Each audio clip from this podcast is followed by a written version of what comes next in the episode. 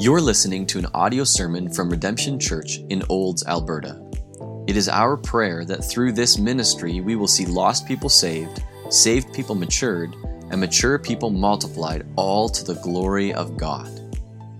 For more information about our church, or to let us know how we can be praying for you, visit us online at www.redemptionolds.com or send us an email at info@redemptionolds.com.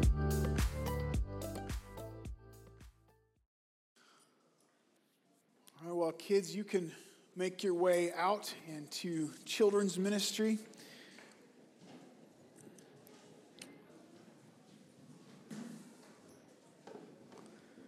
While the stampede rolls by, you can grab your Bible and head back over to Ephesians 4. We're going to spend some time there this morning. As I said, if you're using a Pew Bible, that's page 977. If you don't have a Bible with you or you don't have a Bible at all, please take that one. Use it for the morning or take it home with you. We'd love for you to have that, be our gift to you. But we want you to have God's Word open on your lap in front of you. I have nothing for you this morning. We come together to look at God's Word, to hear from Him, and hopefully it is more from Him and less from me. So we want to have God's Word open in front of us. As we think about going to church, it means different things to different people. Some people are pretty serious about the church. It's a big deal to them. They're there every week, sometimes even midweek. They even sign up to volunteer. Others, it's more of a comfort thing. It's just a nice environment. I go when it's convenient. The people seem friendly. The music is nice. But let's not get too carried away. Like let's not go crazy with this church thing. And of course, there are any number of people on a spectrum in between. Now, I want to say this clearly from the start. Don't miss this. You're welcome here. We're glad that you're here wherever you are on that spectrum. You are more than welcome to come and join. But you need to understand how we think about the church, what we want for the church, what we think God wants for the church, and what our hopes are for everyone who comes through those doors.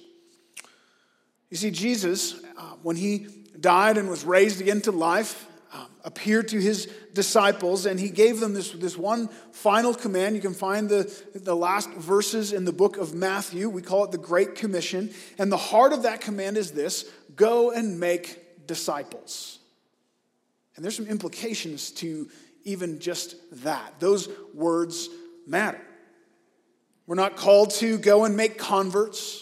We're not called to fill up the pews. We're not called to have a well-attended, polished Sunday morning service. We're called to make disciples. That word disciple is an active term. It speaks about much more than just identifying with a certain set of beliefs or identifying with a certain group of people, but rather an ongoing lifestyle, a transformation, a growth. As we take these weeks to talk about the church and why do we do what we do and who are we as a church, we need to talk about discipleship, this process of life transformation. We talk about church growth a lot these days, and typically by that we mean more people, bigger churches. But there is another kind of church growth that is commanded here that is at least as important, if not more important, and that is growth in depth, growth in the maturity of the church. So that's what I'd like us to take a closer look at this morning. And to do that, I want to look at Ephesians chapter 4. We'll be just down from where we were earlier this morning, looking at verses 11 to 16. Follow along as I read. Here's what Paul says about life in the church. And he, that's Jesus, gave the apostles, the prophets, the evangelists, the shepherds, and teachers to equip the saints for the work of the ministry, for building up the body of Christ until we all attain to the unity of the faith and the knowledge of the Son of God, to mature manhood, to the measure of the stature of the fullness of Christ, so that we may no longer be children tossed to and fro by the waves, carried about by every wind of doctrine, by human cunning, by craftiness and deceitful schemes. Rather, speaking the truth in love, we're to grow up in every way into him who is the head, into Christ, from whom the whole body, joined and held together by every joint with which it is equipped, when each part is working properly, makes the body grow so that it builds itself up in love. Would you pray with me? Father, thank you for your word. Thank you that it is trustworthy and true. Thank you that it cuts to the heart. Thank you that it is sufficient for us, that it is profitable for teaching and training and rebuking, that we might be equipped for every good work. God, would you use your word this morning? Lord, I have been freshly reminded that you don't need me, that my human weakness is frail. So God, we come before you dependent, humbled, eager to hear from you. God, would you speak to us this morning? We pray in Jesus' name. Amen.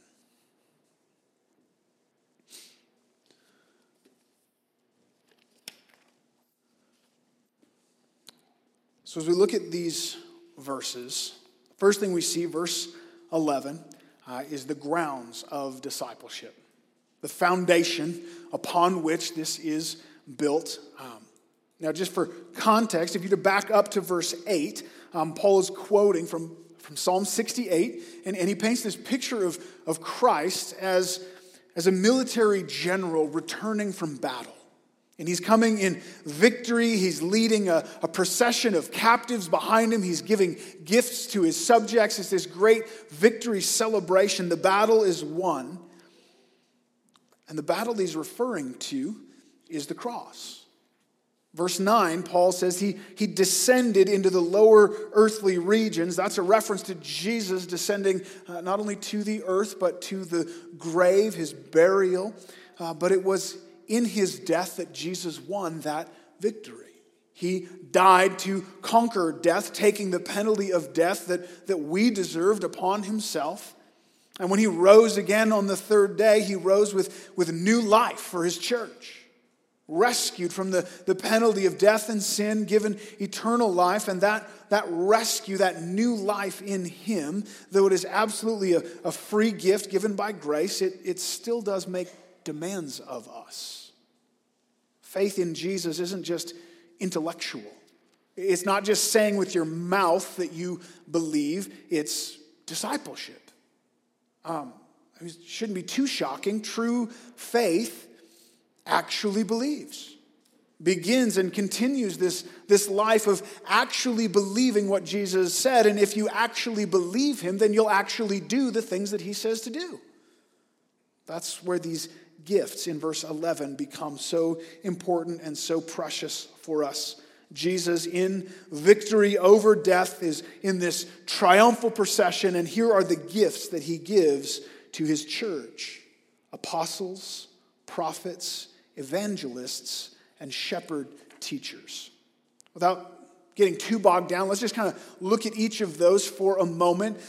There's a progression in these gifts. They build on one another. First is apostles. Now, on one hand, the Greek word apostle simply means one who is sent. It was just an ambassador, an emissary, a delegate of any kind.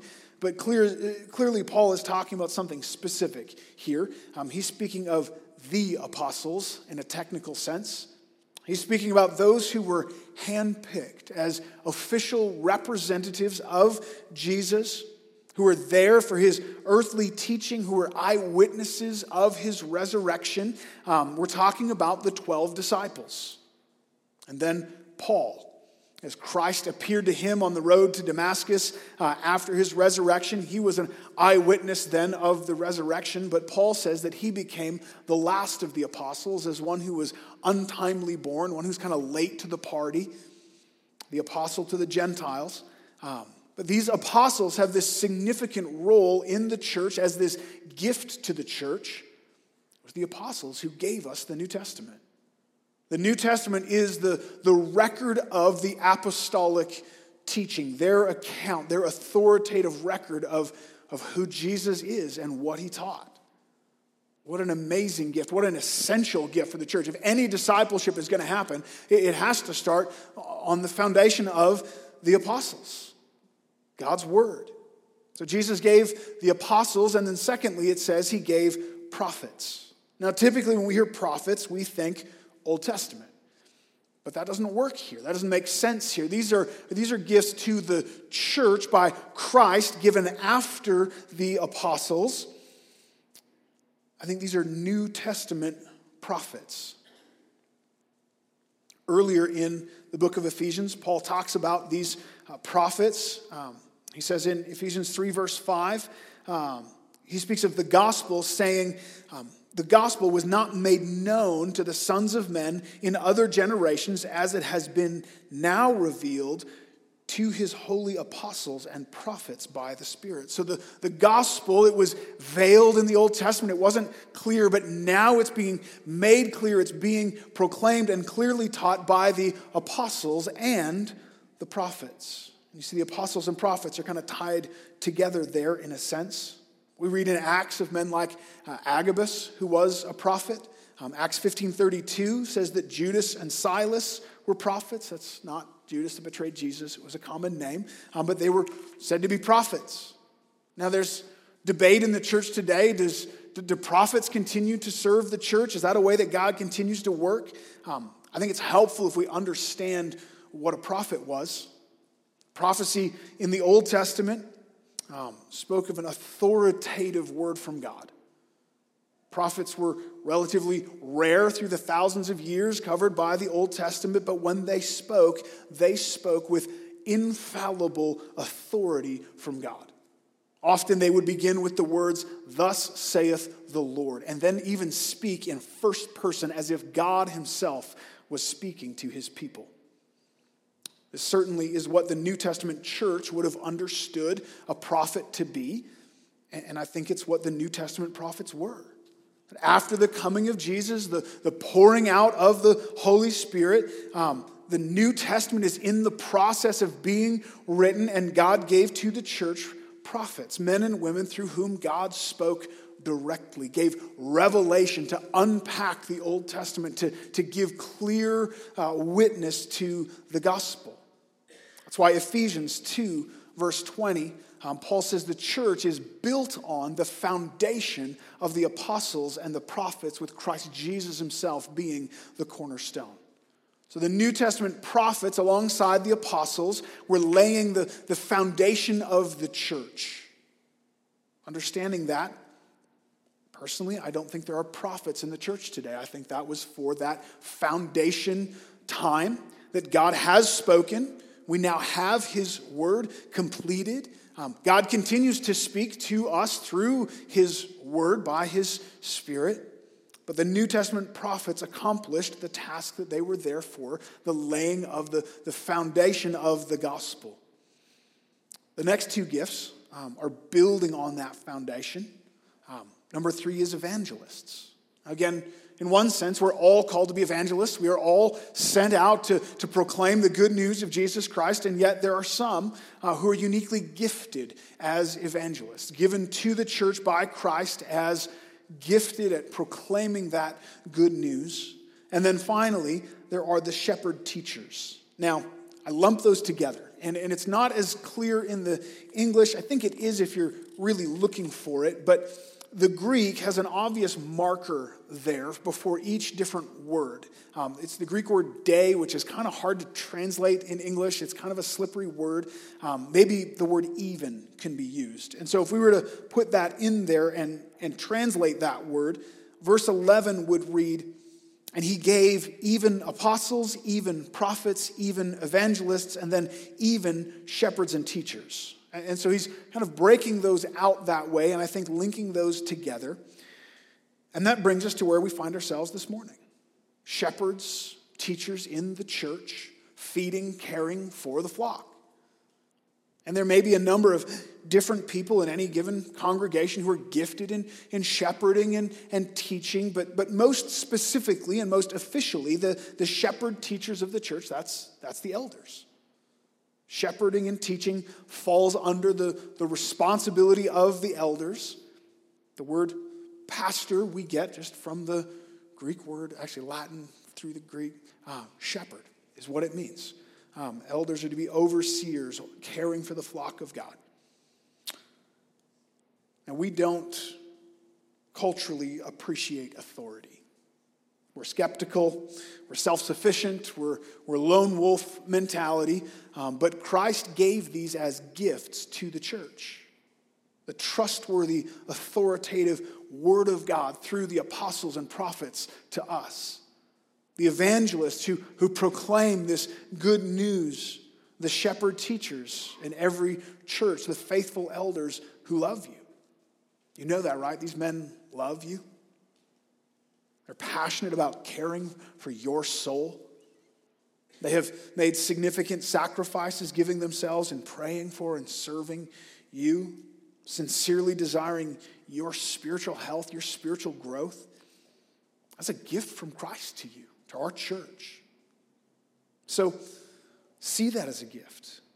Appreciate that. That's the gift that is the foundation of discipleship given to the church by Christ. Now, I'm going to ask your patience for a minute because we're going to just put pause on verse 12 and skip right to 13, and we'll come back to 12 in a minute.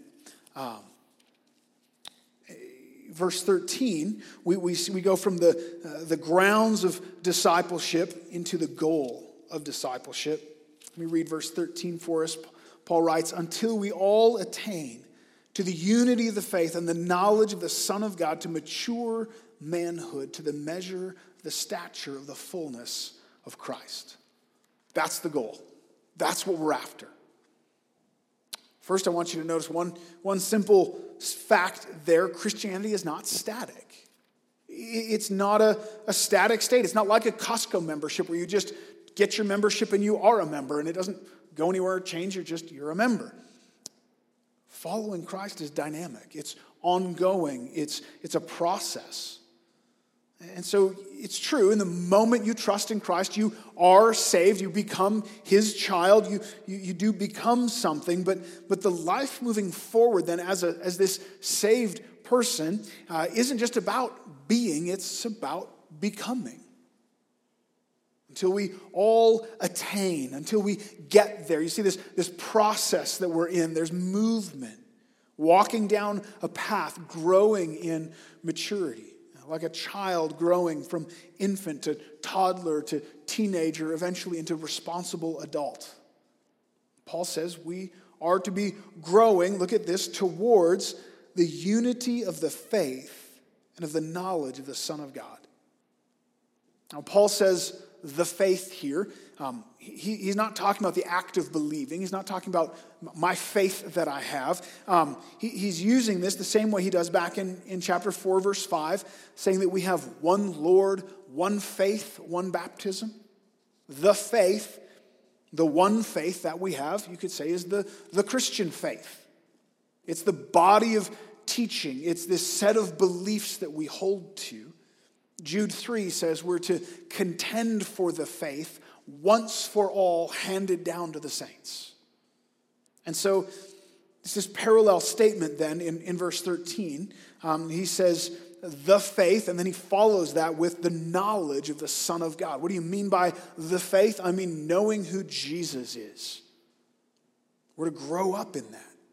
Fully, rightly understanding who he is, what he did, what the Bible teaches.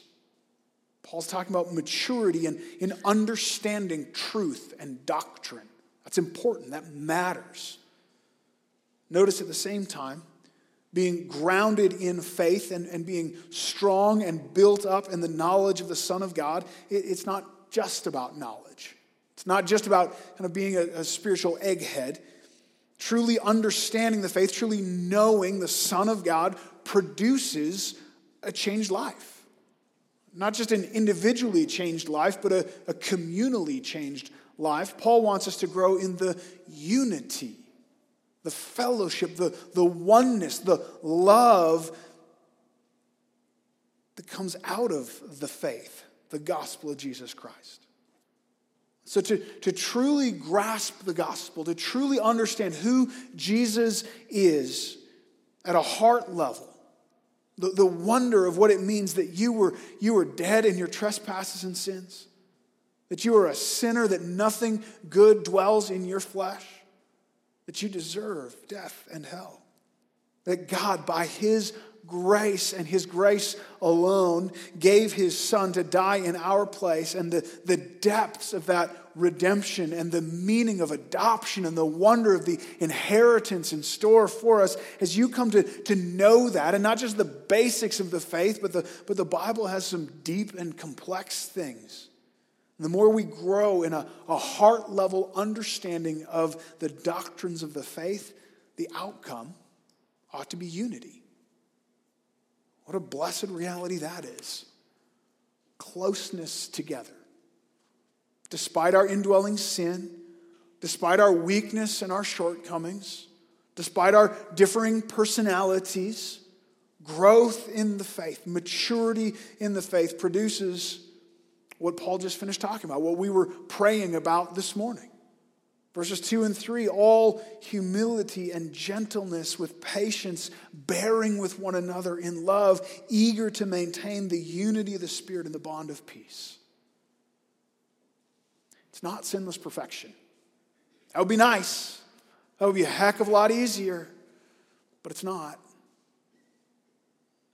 Growth in the faith, absolutely. Sanctification means we will sin less often and less grievously when we do, but that's not Paul's focus here. His focus is love for one another that binds us together.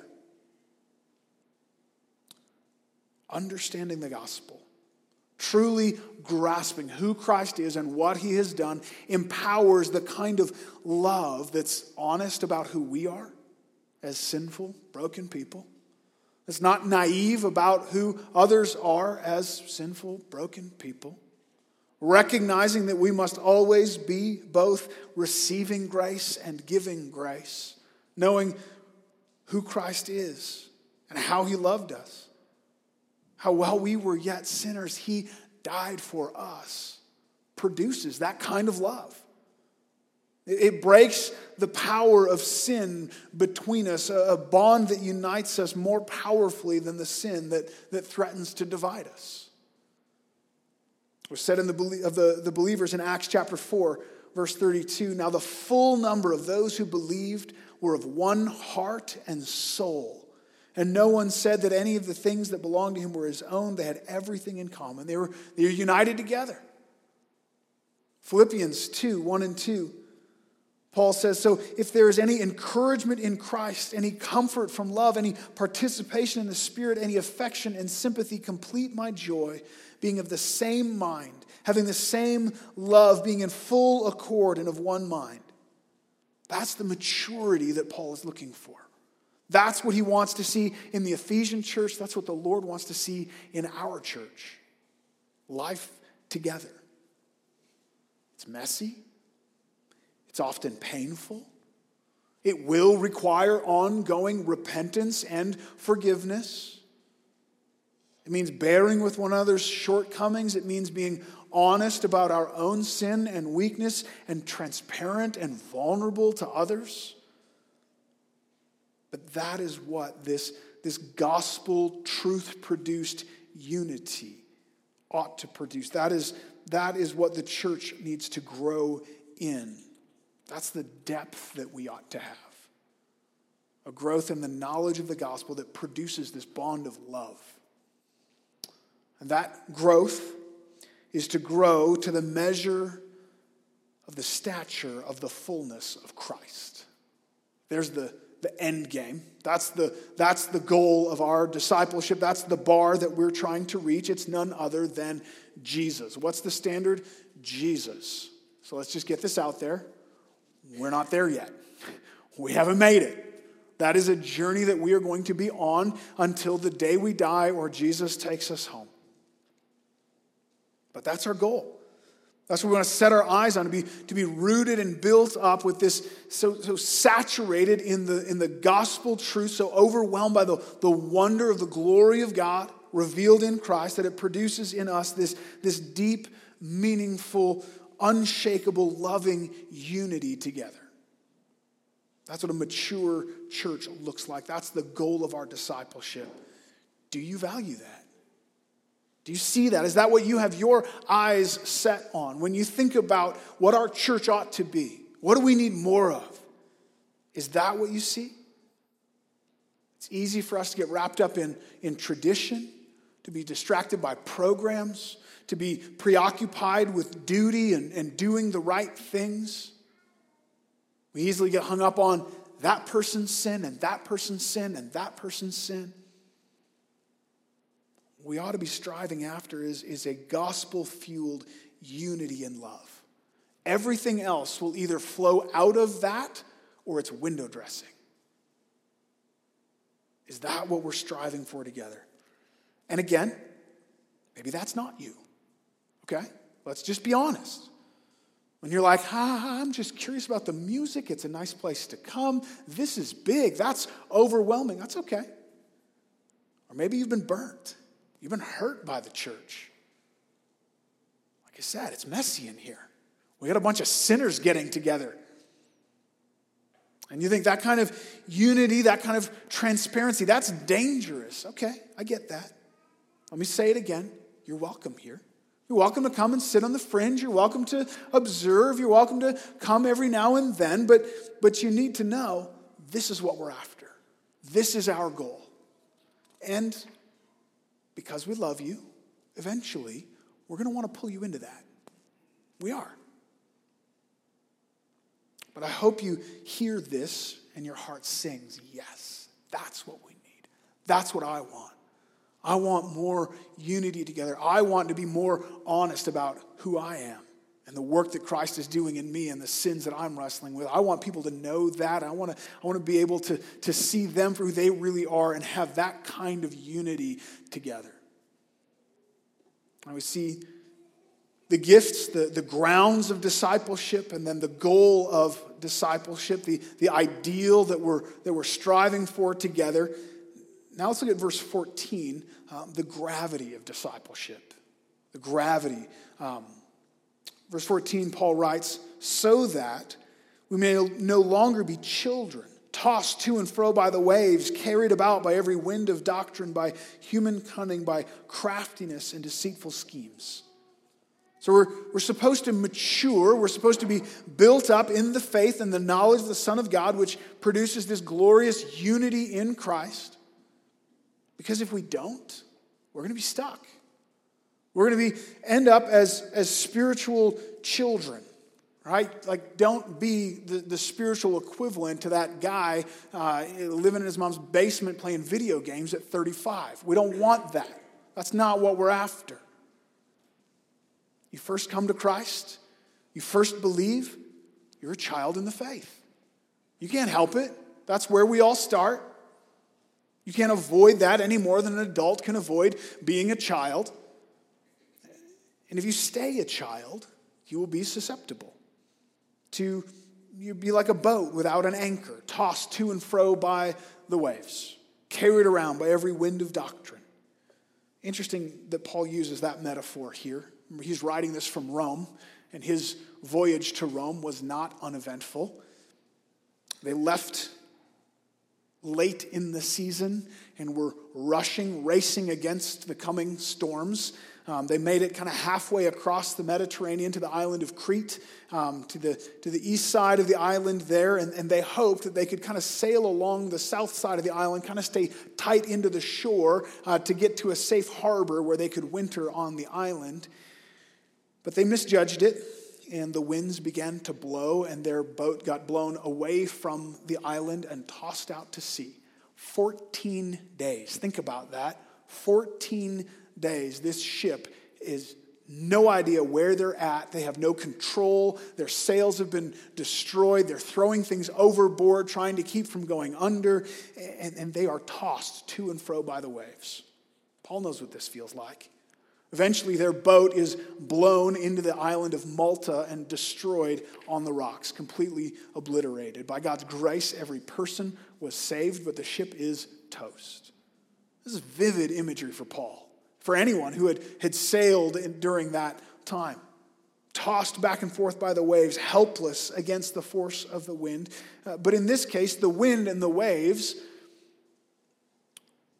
are false doctrines, wrong teaching, driven by human cunning and craftiness and deceitful schemes. Now, we got to look through those words. It's easy for us as we talk about cunningness and craftiness and schemes, and we think, oh yeah, that's really bad. But the result of craftiness and scheming is that it looks good, right? It's clever. It's really insightful. It touched me. It was culturally relevant. It was so impressive the way that that was shared. The only problem is it's not true. It's not the faith once for all handed down to the saints. It's creative and deceptive teachings of men. The examples of what that could be in our day are limitless. The prosperity gospel is an easy one to pick out and look at. That shows up in more subtle ways as well. But this promise that if you just had more faith, oh, God would give you wealth and health. That's God's plan for you. You just have to believe it. Progressive Christianity is another one. Says, oh, we just need to let go of some of these old stodgy teachings about sin and repentance and hell and death. Like, salvation in Christ alone is so narrow. Everyone will find their way to God eventually. We just need to, kind of let people go their own way. Others are just charlatans. Fantastic communicators, handsome and winsome people in the way that they speak. And a lot of it is really nice that they say, very moving. Some of it, if you look at it on its own, it's actually even pretty good. But in the end, it's not about Christ. It's all about them. Their fame, their following. Again, the options for false teachings are endless, but they all do the same thing. They pull us away from the truth and away from the faith and the knowledge of the Son of God. And of course, in that, they pull us away from unity. As we're all moving together toward the truth, toward Christ, we're all moving toward one another. As we're blown to and fro by the waves, we're scattered. Spread out. But even more soberly, the implication, I think, of Paul's metaphor is that these winds and waves, once they've scattered us, they threaten to shipwreck us. It's a serious warning. We need to realize that we live in a world filled with strong winds of false teachings. They are around us. You have to be on guard. You can't just go into the Christian bookstore and pull any book off the shelf and expect to get good biblical teaching, or to flip on YouTube or the radio and just soak it in without thinking critically. Romans 16, 17, Paul warns, I appeal to you, brothers, watch out for those who cause divisions and create obstacles contrary to the doctrines that you have been taught. Avoid them, for such persons do not serve our Lord Christ, but their own appetite. And by smooth talk and flattery, they deceive the hearts of the naive, the children. They're blown about by these waves. They hear it, and it's great, and they're taken with it, and they lose hold of the truth, and they go running in after these things. Watch out. We need to be cautious. We need to contend for the faith, hold fast to the truth, have nothing to do with worldly thinking and false teaching. This is the maturity that we're talking about, the unity in the faith and the knowledge of Christ. It matters. The gravity of this warning is huge. This is life and death. More than that, this is heaven and hell and eternity in the balance. And that brings us then to the game plan. How do we get this maturity? If it's so important and we need to grow from children to men in the faith, how do we do that? And that gets us back then to verse 12, and then we'll pick up verses 15 and 16. We started in 11. We saw the grounds of discipleship, these gifts from Christ, the foundation of discipleship, the apostles and prophets, the evangelists, the shepherd teachers. And it's really easy for us. It is so natural for us in our culture, this professional mindset, to think, oh, good, we've got them. We have a pastor. We have elders. They're the ones who do the discipleship. I'm just going to show up and let him do his job. Let them do their thing. Look at verse 12.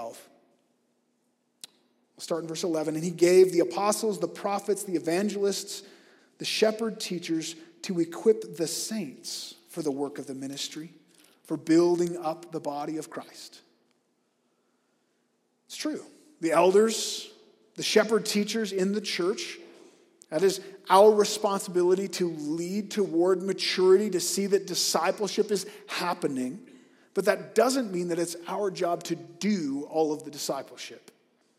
The job of the shepherd teacher in the church is not to do the ministry. Look at verse 12. It's to equip the saints for the work of the ministry. Now you're thinking, okay, who are those saints? Do we have any of those? Yeah, we do. It's you. You're the saints. This is Paul's favorite term for just everyday believers. Those who trust in Christ are saints. What is this work of the ministry then?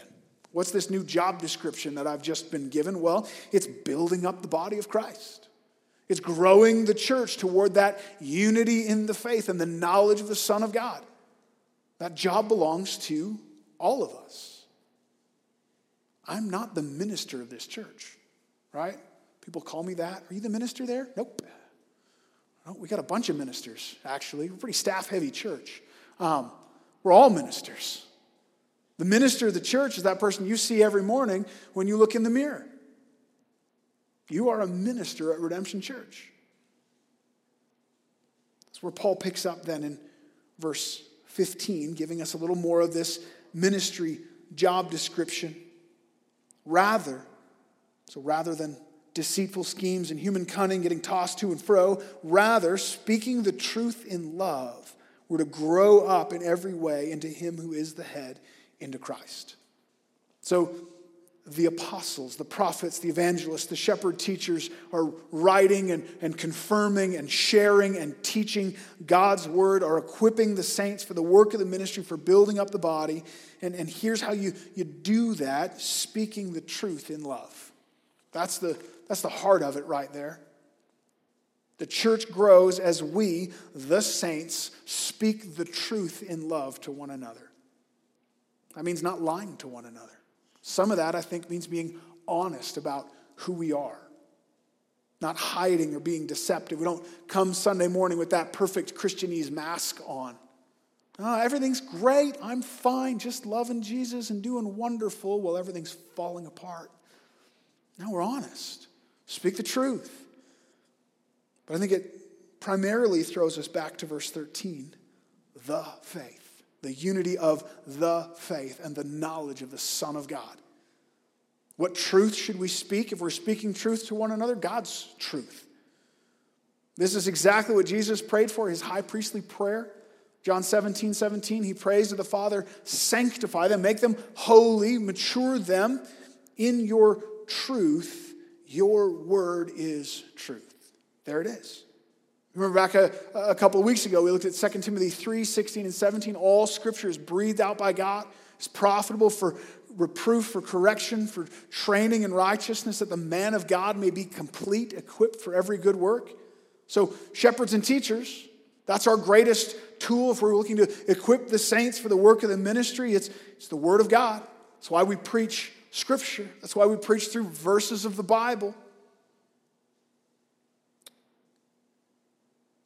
But for all of us, as we want to grow in maturity, our greatest tool is the Word of God. It's in seeing and knowing the wonder of the gospel that we grow in this unity and maturity together. Now, if you're going to be able to speak the truth, you'll have to know the truth. There's some work to be done, maybe. Maybe you need to spend a little more time in God's word yourself. Reading God's word, soaking in it, hearing God's word preached. Don't just sit through and take a nap. Take notes. Think about it. Wrestle with it. Go back to the scriptures and look at it. That's part of being equipped for the ministry. But we're not only to speak the truth, specifically, we're to speak the truth in love. The truth should bring about unity, and sadly, that's not always the case. Truth should not be used as a hammer.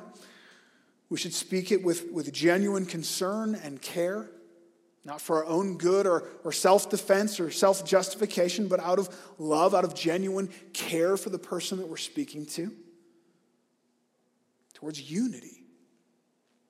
Of all the personality tests that are so predominant today, maybe this is the simplest one, the easiest one. Are you more of a truth person or a love person? Because we typically tend to fall one side or the other. Some of us love people. We find it easy to love people. In fact, we find it so easy to be loving, so natural to be loving, that we never actually get around to the truth at all. We don't want to hurt or offend. We don't want to upset the balance. We don't want to upset feelings and comfort levels. And so it's all love and no truth. Others are truth people. We value the truth. The truth matters. We love the truth. We're so eager to tell the truth. We'll tell you the truth whether you want to hear the truth or not. Sadly, we're so focused on the truth that we could use the truth to destroy a relationship. Neither of those are okay. All of us are going to tend to lean one way or another. All of us need to be on guard on this. Again, our unity has to be built on ongoing repentance and forgiveness as we bumble through this together. Personally, I'm more of a truth guy. Some of that's how God made me. I would say even gifted me. But as in all things, even our gifts become corrupted by sin. And it's not that I don't love people. It's not that I don't care about each of you. It's that if I'm not guarding myself and being careful, I'm just looking at the truth. And I want to go there together. And so my words can come across cold, even harsh. That's not my intent. That's not my heart by any means, but that can be the effect. And it's that way with all of us to some degree, trying to have love and truth, to be like Jesus, who's full of both grace and truth. They're not mutually exclusive. They can go together. And that realization of our imperfection in this, our weakness and shortcoming, that ought to keep us right where we belong, clinging to Christ, focused on the gospel, our need for grace. We need to realize I'm not a hero in the church. I'm not the one who has come to rescue the church. I'm here to make it all okay. No, I'm a mess. I'm a problem. I'm just trying to be obedient. I need grace from God to continue to love others, to speak the truth to others. None of us will do it perfectly. But look at this wonderful, mysterious relationship. Verse 16, Paul says, from Jesus, the whole body, joined and held together by every joint with which it is equipped, when each part is working properly, makes the body grow so that it builds itself up in love. So we're going to grow up into Christ, who is the head, and from where does that growth come? By whose energy, whose effort, whose power causes the growth? Well, verse 16 seems to be schizophrenic. From Christ, the whole body grows, and it grows when it's joined together with every joint with which it's equipped. When each part is working properly, each part is doing its thing, the body grows itself up. And where does the growth come from? It comes from Christ. And how does it happen? The body does it. You see the mystery here? Which is it? Does the body build itself up? Is this our job or is it Christ's job?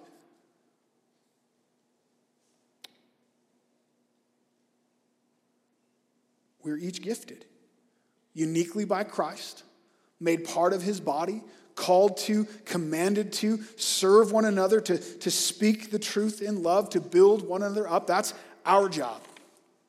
Christ won't do that job. He's called us to do it.